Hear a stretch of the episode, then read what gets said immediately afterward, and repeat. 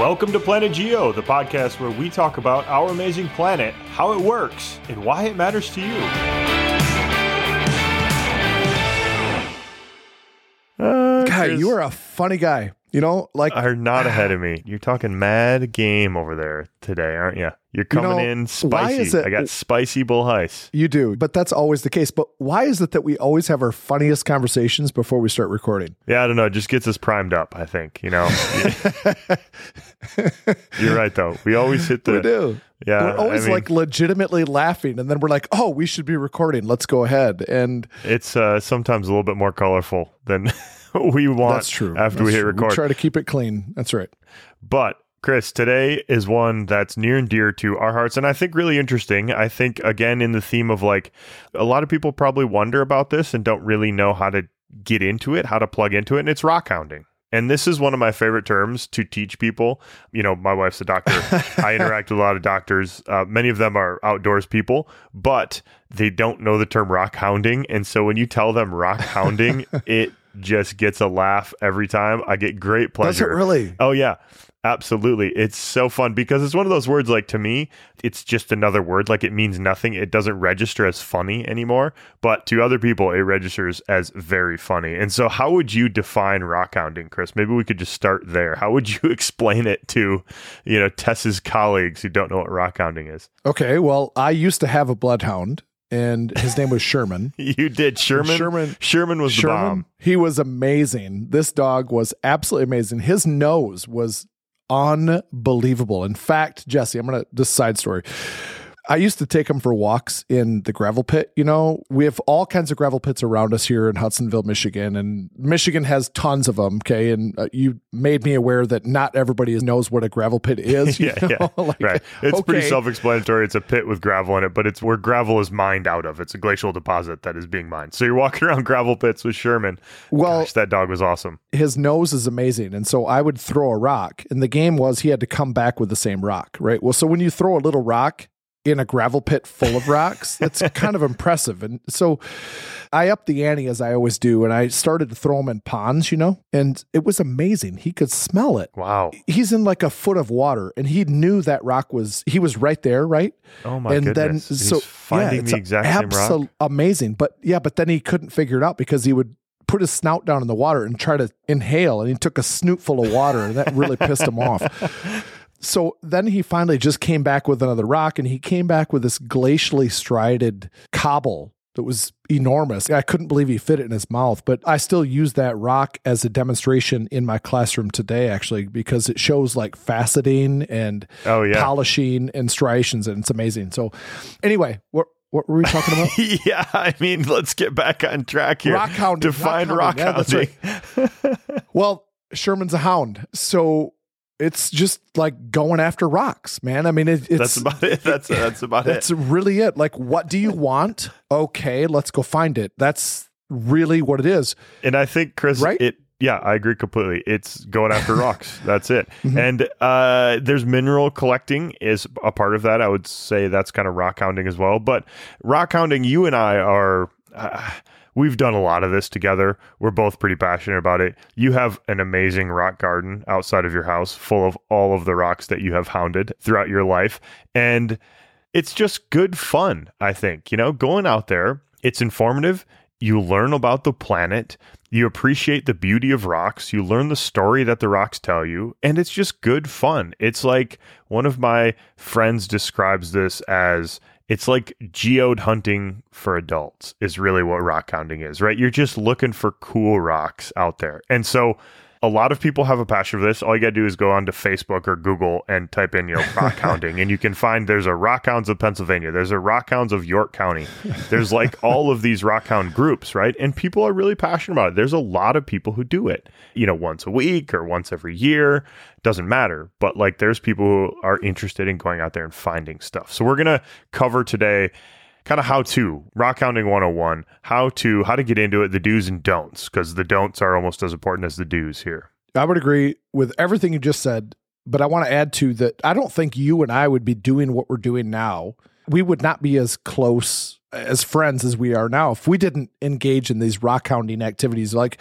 we were doing this every year. We would take a That's week a great point. and go rock hounding. That's all we did. But we always took one day to not rock hound and just go climb or hike. We just we we would run the mountains. That's a really good point, Chris. And so I think we could probably frame it there, talking about what these trips kind of looked like. Because we went to Maine, like upstate New York, Vermont, Maine, New Hampshire.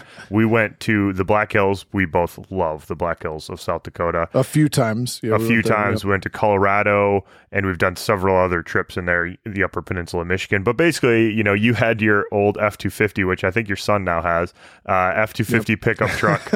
pack up the trailer, sometimes not the trailer, little trailer, big trailer, and we just drive. And we'd take a week, and as you said, we'd kind of camp our way out there. We'd camp while we're at the Black Hills, for instance. So we'd take a day and do a, a big hike usually, and then the rest of the time we're out there banging around looking for cool rocks and mineral specimens. And We come back with a trailer full or a truck bed full of rocks usually, and it's no small task, right? Like that's a big trip. It took us a lot of planning. It was great fun. We had so much fun doing this, and we bonded over cool discoveries, cool rocks, just great time out in nature. and deep campfire talks. That's Don't true. forget Don't forget. That's right. Don't forget about the campfire talks. Definitely great campfire talks. Sitting in the back of my truck bed with a beer in hand, Yup. um, just After- just looking at the rocks that we collected that After day. I Um, must say, we there you know there's casual rock hounding and there's not casual rock hounding, and this was not casual rock hounding. We were exhausted the vast majority of the time. It's hard work and it's fun work, but you know it's we went to a bunch of old mine tailings piles, which you're kind of walking up these scree slopes and digging around looking for cool minerals and stuff. So I guess maybe we should start from like the planning stages. How if somebody's like, hey, I want to rock hound, they move to a new area or they're planning on going on a trip and they want to rock hound for a day, look for stuff. How do you enter into that? How do you determine what to do, how you're going to spend your time? what would you say, Chris? what do you want to get? I think it determines where you want to go. You know, I think that's the thing. Like if you're into obsidian or you're into ripple mark sandstone or you're into these things, uh, the Unkpapa sandstone in the, in the Black Oh my you know, goodness. Amazing. that determines where you go. But I I also want to say this too that hopefully you're going to go with somebody else and hopefully maybe multiple people, right? And there's a way to do this that I think that worked so well for us. All right, we took my truck because it was a, you know, a heavy duty truck and we just put money in an envelope. We said, "All right, let's everybody pitch in 200 bucks." And we just put it in there and we used it for all of the common expenses, right? And then when it was done, we're like, okay, put in another hundred bucks, you know. And by the time it was all said and done, it was really affordable. These were not expensive trips we took. No, that's right. I mean, we were camping in state forest campgrounds, driving. Gas was probably the vast majority expense. I mean, we were we were not eating high cuisine, but uh, We were yeah, not. No, We were not. No, so that was that was relatively cheap. So that's that's one you know kind of part of the planning is how to go about structuring this. And and we did these big you know expansive excursions right where we'd go for a week or a week and a half and drive with a couple. We're going guys. over a thousand miles one way. and, Yeah, I mean th- these were these were big excursions, which was mostly camping and rock collecting, some hiking on the side. I think a lot of people kind of invert that though, right? They'll go on a camping hiking trip or they'll go on a family vacation somewhere new and they'll have a day and they'll want to maybe explore that area.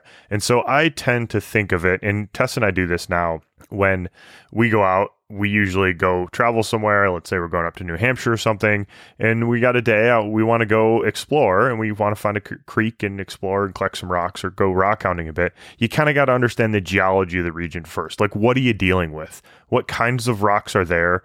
What maybe interesting mineral collecting sites are there in the region? What's what's kind of around within like a day's drive or a couple hours drive of where you are, where you're going, right? That's kind of the general geology, the high level geology is kind of the first entry point. And Chris, we talk a lot about the roadside geology books, the the roadside geology series of books because they're spectacular, and we use these all the time. we do. And we're also though putting, you know, lots of miles on the vehicle because rock hounding is is hard. It's hard work. at least that was our experience. I, I, thought we did a lot of research, but we we struggled to find certain things. That that's a part of rock hounding is you have to be willing to struggle and drive and not get to the right spot or you get to the right spot and you don't have permission. It, you know, I think of when we were in the Black Hills and we wanted to go get spodumene. Do you remember yeah. this? We, yeah, I do. We went to this mine. It's the Etta mine, actually. And we get there and there's a a tunnel blasted through a wall of rock, right? And there's a fence across the rock. This is an abandoned mine site, an old mine that's no not currently mined anymore. So it's a quarry, you know, filled quarry lake kind of thing, right? And spodumene is a lithium ore, and it's it's this kind of really like white it looks like bone actually yeah, like fossilized bone yep, you definitely. know it's a good description. And it's a very like it's an awesome mineral. I love it. And this mine is just known for really spectacular spodumene crystals. And so we go there and there's a fence across it and there's a sign that says do not trespass. And if you do a lot of really horrible things are going to happen to you. Yeah. yes. That's right. Absolutely. But then there was a phone number at the bottom of it with a name and we just whipped out our phones and called the phone number and it's this guy that owns the mine. He owns a shop in keystone south dakota. And uh, you know we just explained who we are. We're these geology nerds and we just want to can we go into your mine and collect some spodumene? Do we have your permission? He's like well i really want to meet you. Yeah and yep. so we drove into keystone met the guy. The guy was friendly as like he was awesome you know? He's like you know what guys? Take whatever you want. I don't think he knew what he was really saying no. when he said that but no, because I have a huge chunk of spodumene that took probably two or three of us to lift into your truck, uh, sitting in my front yard right now. And this uh, stuff it, is dense. you know, it's, it's got a dense. it's got a high specific gravity, and it, this stuff is awesome. But I think uh, that that story it, there we have so many of stories like that. We have one like that from the famous Gore Mountain locality oh, yeah. in upstate New York, right. right, where we're kind of going up to the entrance and there's clearly you know there's no trespassing signs anywhere. We're kind of thinking all right what do we do here? Like uh, how, there's no number. Where's the phone number? yeah, where's the phone right. number? Who can we call? What are we looking for? And then all of a sudden i think it was a um, it wasn't a mercedes. No, it was, it was a, a chrysler 300 right 300 Chrysler right. 300 comes ripping up the road right to us and stops in front of us. We're like oh boy we're in trouble. I know, we're like we can't be in trouble. We're we're on the right side of the no trespassing signs. Like we haven't done anything wrong here but it sounds like we're in trouble by the way this car's pulling up. And the guy same thing. He's like oh you're geologist yeah come on down.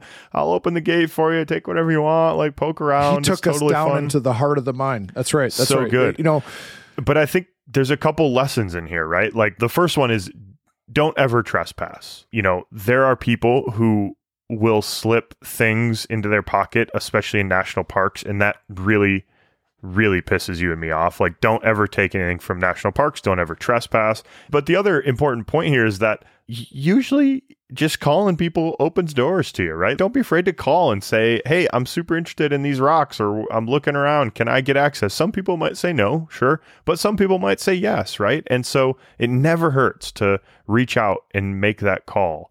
And, and that's so a really good point.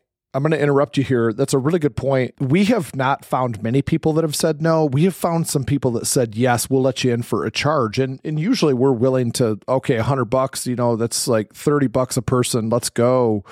We've had that, but yeah, the takeaway is like you, you you just don't want to ever put yourself in a position where you're doing something wrong and then you get caught doing something wrong. You know, you have to know you know what the rules are. Don't ever trespass. And the other thing is too, I think this is along the, the same line is don't wreck an outcrop either. Oh, yes, absolutely. You, you know, you want to collect away from certain away from the view of the public view. What you're doing should not ruin anybody else's view we had this exact same conversation with Andrew Alden, and you know he brought this up about geologists going to outcrops, and you know you're young, you're full of enthusiasm, you got a rock hammer in your hand, like of course you want to hit stuff, right?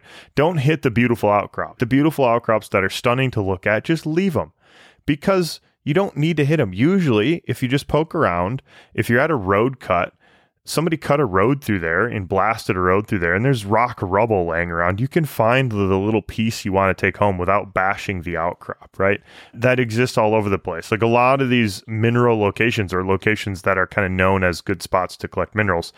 They'll have a lot of tailings around. They'll have broken rock in a big pile somewhere that you can go dig through. And i think for me chris the key to rock hunting and really frankly the most fun of it is that it takes time you don't expect to just rock up to an outcrop and grab the first rock you find and have it be a great one, right? Part of the fun of it, the real pleasure is that it's like a fishing expedition. You fail a lot, right? And so it just makes those cool discoveries that much sweeter, I think, when you actually find what you're looking for. I think we were looking for well, the Unkpapa sandstone was one that we were after for a long time. And so to set the stage, this sandstone well, Chris, you described the sandstone. You can probably do it uh, more justice than I can. Well, first of all, we didn't really know that we wanted the Unkpapa sandstone until we went to a museum in Rapid City, South Dakota, and and we saw it. day it. one of our trip. Yeah, we didn't. We had driven what 24 hours across the country reading these yeah, books. 16 hours. Yep. Yep. That's right. That's right. Oh, oh my gosh. Yeah. We were reading on the way, you know, like we were just writing stuff down, you know, phone recordings. We hadn't yeah. come across this. And then we rock up to the museum. We're like, oh, we got to find that outcrop because that rock's amazing. You really had it in for this rock. Right when you saw it, you were, it was you and I and Andy, Handy Andy was with us. and he hates it. our buddy, our buddy Handy Andy. anyway, you were the one that drove the the ship on this. You're like, we have to find this rock. I think it took us two days, it literally. Did. Like we drove a few hundred miles, you totally. know, and we're using the we knew the geology of the Black Hills, right? And and so it's a dome. The geology of this this region is a you know geologic dome. So we kind of knew the vicinity of where it was going to be, and then we we came upon where we thought it would outcrop, and then it was private property. We couldn't get to it. You know, we didn't have a phone number, no permission, so we went somewhere else, and it took us probably two days, and we finally got this. You know, and and, and this rock is it's a finely layered sandstone with all sorts of incredible colors in it yellows, purples, pinks, whites, grays. It is beautiful. And then not only the colors, not only the layers, but it has a ton of all these little micro faults running through it. So this thing is a faulted gem of a rock. I mean, this is just a beautiful rock, and it's exposed in a lot of places in the western U.S. called different names in different regions. But this is a beautiful rock, and that I think the discovery, our discovery of that, was made all the sweeter because we spent so much time, you know, looking for it, and it was fun. You know, it's fun. It is really the sense of discovery is is great in rock hunting. And then it was protected by rattlesnakes. It was, Chris, it was, Chris and the protected. Uh, the, the the illusion of rattlesnakes in your head. No, no, no. Really was, this was no illusion. No, the other one was an illusion. This was oh, no okay. illusion. Yeah, yeah, right. These things were out on the ground. There were little baby rattlesnakes like all over the place. I'm deathly afraid of snakes. Um, Chris has no love for snakes. no, especially not. not. when they're getting in the way of his outcrops. Oh uh man, that uh was. but I did brave them. So okay, knowing a bit about the region is great. So first of all, patience, right? Patience. Don't trespass. Obey the rules and have patience. You're gonna not find what you're looking for many times. Yeah, let me interject here most often, if you're going to go rock hounding, then there have been books written about it outside of the roadside geology book. And so you really need to look into anything that was written about this area. And, and then you're just digging for clues on that. So, Chris, where are places that you look? What are a couple resources if you're going to a new place? What are you going to look for at first? I don't have a canned answer for this. Like, I, there's nothing. I remember you weren't on this trip that I went, but I went with our other friend, Brian, and we went to North Carolina.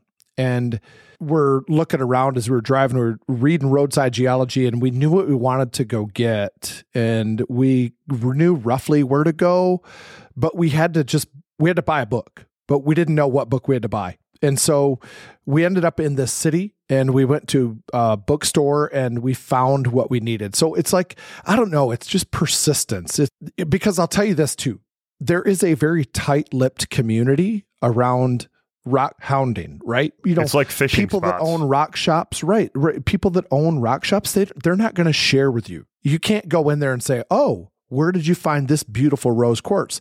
They're going to tell you to get out of their shop. You know, they're like, they're not going to tell you where to go to get that. They want to sell you the stuff. So you and I have been a part of that kind of environment as well, where people are very tight lipped. They don't want to tell you because they think, oh, you're just going to wreck it or whatever. Or they're trying to make a living selling that stuff. So it's creativity. I think I have a bit of a canned answer for this because this is what I do a little bit more. And I, I don't think I'll kind of flip it because what I do now most often is there's a planned vacation or a planned trip somewhere and I want to go look for rocks for half a day as a part of this trip. So I can't really say, oh, I want to go to upstate New York to look at Gore Mountain garnets. Like that, I can't make that decision, right? It's more like, hey, we're going to New Hampshire. What's on the way to New Hampshire or what's in New Hampshire? That's cool. And luckily, there's beautiful rocks up in New Hampshire in There's great a geology. lot of serpentinite. Yeah. yeah, it's it's beautiful. lots of pegmatites, lithium pegmatites, lots of cool stuff. Or you know, we're going to go to the Grand Canyon. Okay, what's near the Grand Canyon around that region? Oh, Sedona. There's really cool rocks in Sedona. Okay, so I use the U.S. Geological Survey's maps first of all. Like I know what good rocks kind of are, what categories of rocks look cool and are interesting to try and find. So looking at the map first, if I looked at the map of Michigan, I would realize, wow, the Lower Peninsula is not great for rock hounding unless I'm sitting in a a gravel pit, frankly. Uh, I got to go to the UP to find cool rocks, right? So just just looking at the geologic map first and foremost, then the internet. The internet is full of amazing resources because there's a lot of people who have searched in these regions. And there's a lot of little historical societies. There's a lot of just little weird niche resources that can help you find cool little areas to go rock hounding in whether it's a little creek bed somewhere or it's an old mine site that is open and you can call the owner and everybody knows you can call the owner and get permission like those little gems you just got to search for them it, like you said it takes persistence to even get that resource It does because if you go to this place where it says, "Hey, there's this creek bed where you can go get rutile crystals," um, good luck. I mean, that's really hard. Still, you know where to go, but these things are not just laying on the ground. I mean, they're you know they're not there just to pick up. You're not going to go there and spend 15 minutes and walk home with a five gallon bucket full of this stuff. It's that's right so managing expectations is a really uh, important one too right? Like and enjoy the experience because you know what? You're in this beautiful place. You're outside. You're looking for cool rocks. You find what you're after or you don't. You're going to find some cool stuff that you didn't expect probably as well. And so whether it's fossils or crystals or certain rock types you and i often collect rocks which i think is a little bit more rare. Most people are after crystals or fossils i think typically which is totally fair. That's those are really interesting uh interesting things. So maybe Chris, could we spend a couple minutes just maybe wrapping up here talking about equipment? And again, for the the basic ones, you and I, we went with the big pickup truck. We had sledgehammers and chisels and all sorts of stuff. That's not everybody. So, like, what what do you think are the key things for a little day trip or your average person who's got a free day to go rock hounding somewhere? all right. I don't go small, so I'm going to say like a three pound little sledge, like a, a, handheld mallet, okay, if you will. And then if you, to me, I found the best stuff at these antique shops Oh, where totally. you're looking for chisels, but they're not really chisels. They're usually like railroad tie kind Yeah, of stuff, yeah, you know? yep, definitely. Those things, you can pick Split them it up for like uh, 50 a cents. wood splitting mauls or something like that. You know, any piece of metal, old pry bars, little pieces of metal that you can get into little cracks and you can break open little cracks with. That's that's absolutely great. I do think a And a hand set of glasses. Yeah. Oh, absolutely. I mean, the the personal protective wear is important. Set of glasses. I've actually, Chris, taken to, especially when I'm using a hammer and chisel, like metal on metal or metal on rock, especially with a big sledge. I wear earmuffs just because that ringing, that like ringing noise with all the field work I've done, bashing granites up in the Canadian Shield, that it gets to me. So, I usually have eye protection, ear protection, gloves, you know, your, your basic work gloves.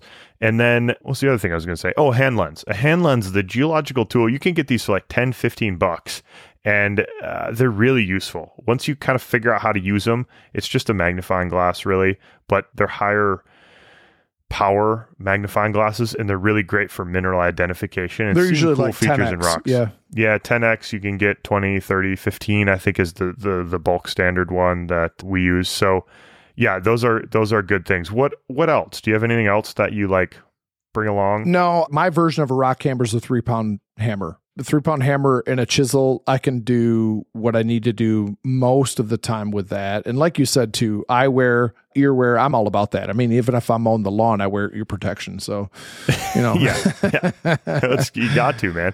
The only other thing I could think of is I usually end up taking a pretty old backpack that's beat up because rocks are really sharp, especially if you collect anything sizable with a little weight to it, it'll rip up your backpack. So I usually end up having like an old fleece jacket or something like that in an old backpack that I can chuck a rock into and not worry about damaging my knife. I can't believe I forgot yeah, that. I you know the number of times I've like had a new backpack and I go out and I find the coolest rock on this hike and I And have to put it. it, into my brand new backpack. Yeah, know. Uh, but you got to take painful. the rock. But you got to you can't Yeah, no, leave but you the do rock. have to take the rock. Yeah, but do you remember when uh, one of our first trips out to the Black Hills, we stopped at Cabela's in Mitchell, South Dakota, because I had to buy a different backpack, and I still have that same backpack, and there are no holes in it. And that That's that backpack, yeah, I know it's a Cabela's brand, and wow.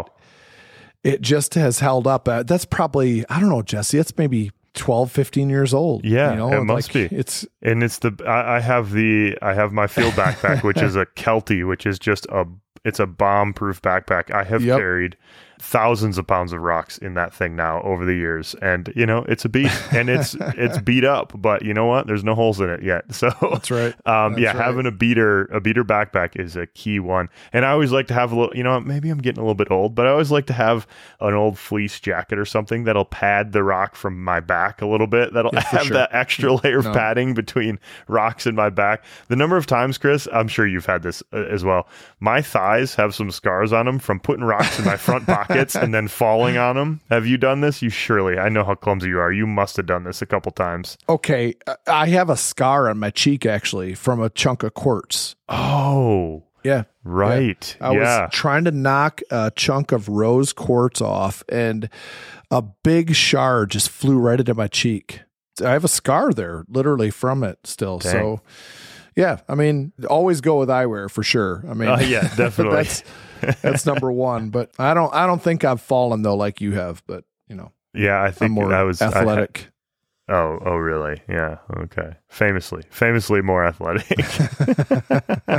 just ask him.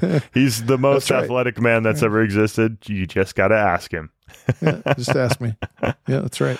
Oh man, and you know, like we were talking about before with the rock identification thing, we got to go out and do this again sometime soon. It's uh, it's been too long, man. This, it has this been would too be fun. long. You got, you know what you got to do. All right, You know, you got to come to Pennsylvania. There's some amazing geology.